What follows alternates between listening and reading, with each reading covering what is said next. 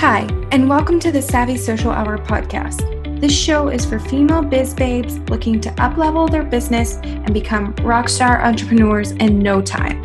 I'm your host, Jenny, and I'm so excited to chat with you about today's episode. Let's get right into it. In this episode, I'm going to be talking about 12 le- lessons that I've learned about being your own boss in the past year of being in business. Um, so let's dive right in.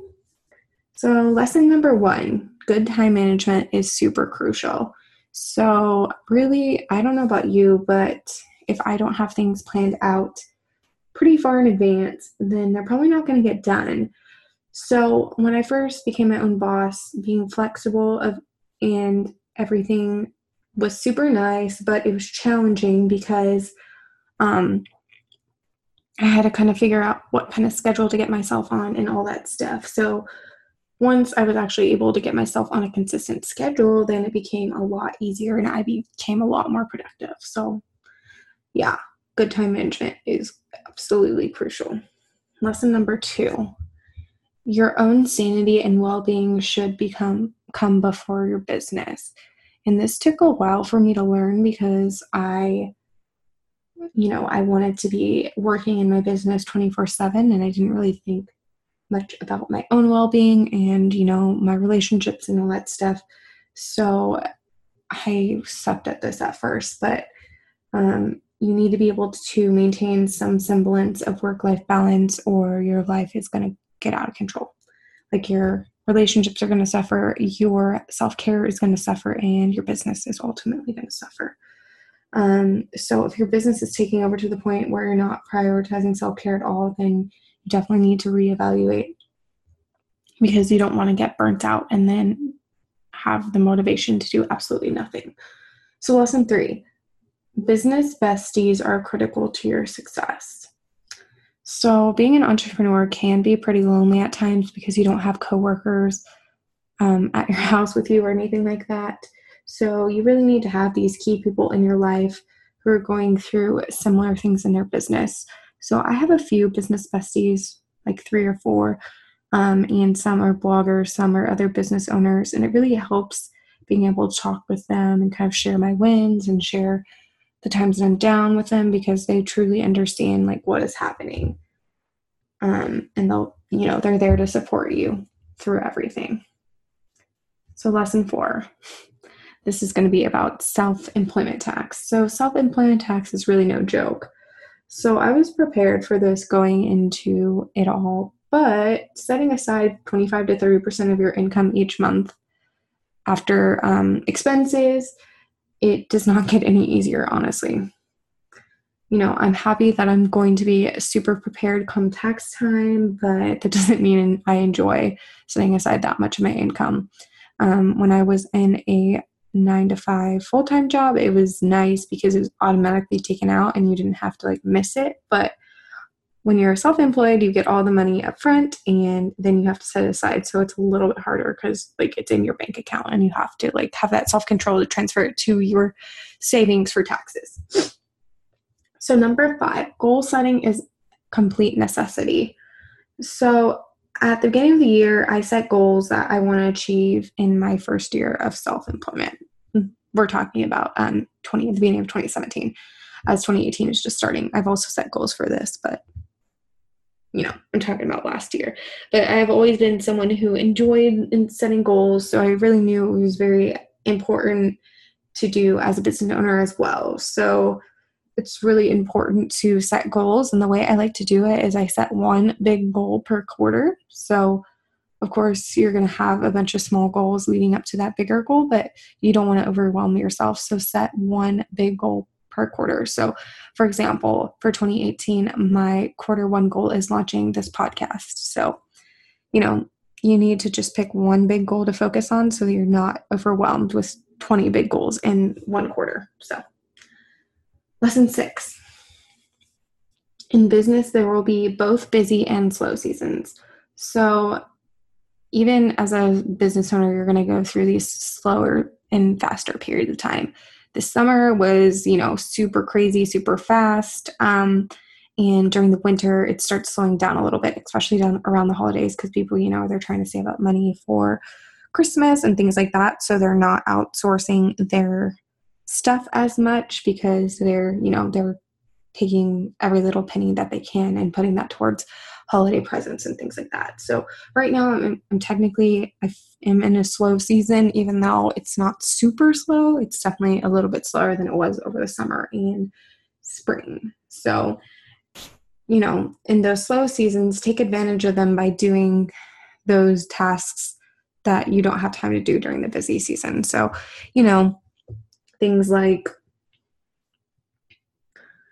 figuring out your editorial calendar and what you're going to write about for the next few months, and just things like that, accounting tasks that you don't necessarily want to do, but um, you need to do, and just getting those things done when you're a little less busy. Okay, number seven, um, continued education is key. So I've enjoyed learning, and that hasn't stopped since I, you know, stopped working full time.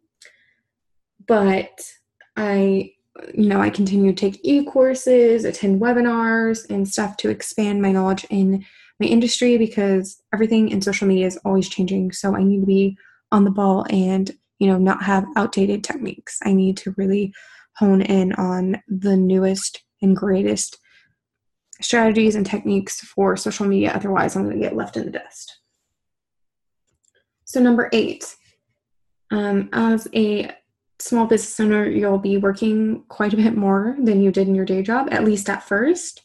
Um, and I really don't mind this because I really love what I do, but I do feel like I work a lot more than I used to. I work during the nights and most weekends, not Saturdays if I can help it, but usually Sundays, um, all day for the most part.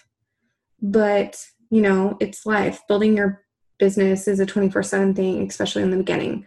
So, you know, in addition to doing the client work that you're going to be doing, you'll also be dealing with finances, marketing, sales, and other things.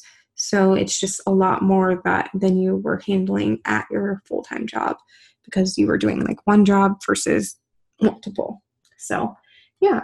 Um, lesson number nine it's okay to say no. So, when I was first starting off with my business, I said yes to absolutely everything, whether that was clients that didn't resonate with me or, you know, work that was valued lower than what I typically took. Um, and it just kind of led me to feeling overworked and burnt out and, you know, not making enough money in the long run. So now I only say yes if it's something that I'm genuinely interested in because I've learned to value my time a lot more than I did in the beginning. Lesson number 10. So this kind of has to do with um, if you're doing one on one work um, or, you know, coaching, group coaching, things like that. But yeah, so getting clients on the phone makes it a lot easier to seal the deal. So I used to be really hesitant to get on the phone because I was nervous and, you know, I didn't want to be salesy. But after a while, I realized how beneficial it was. So when you're sending emails to people, you know, you don't really have their full attention. They'll look at the email and say, okay, great, I'll get back to it later. And then they never do. On the phone, you are able to, you know, ask those questions and relay them back and forth in a timely manner versus email where everything can get lost in space basically so it's nice to be able to you know get that person's questions answered on the phone and then kind of you know show your expertise instead of just telling them so yeah that's like one of my biggest things that i've learned is just like get your clients on the phone like nine times out of ten it's so much easier to seal the deal when you're on the phone if you don't already have a relationship with the person so, number 11, networking will do wonders for your business. So, I was really nervous to start networking because I'm kind of a shy person. So, I, the thought of like, you know, promoting my business and going out and talking to other people in the space really made me nervous, but it's really beneficial for your business. And it's something I definitely regret not getting into sooner because it's been really beneficial for me to become more active in my city's community and get to know all the other amazing entrepreneurs in my city. So definitely start networking if you haven't already. It's definitely beneficial to building your business and, you know, making those contacts for down the line. And then lastly, lesson number 12. So don't be afraid to put yourself out there. I, like I said, I'm a bit of an introvert, so I was definitely scared to put myself out there at first. But you're not going to land any clients or make any type of connections if you're just too busy being scared of what could happen. So, really, just you know, you have to put yourself out there. You have to put your heart and soul into it. If you really are passionate about what you're doing, it will show, and there's no reason to be nervous about that. So, yeah, those are my 12 lessons I've learned from being my own boss. Thank you so much for tuning into today's episode. You can find all the details from this episode by going to www.savvysocialhour.com slash episode dash one. If you enjoyed this episode, make sure to subscribe to the podcast and leave a review. You can find us on the web at www.savvysocialhour.com. Please follow us on Instagram and Twitter at Savvy Social Hour and like our Facebook page at www.facebook.com slash Savvy Social Hour. New episodes will be released every single Tuesday and Thursday. See you next time.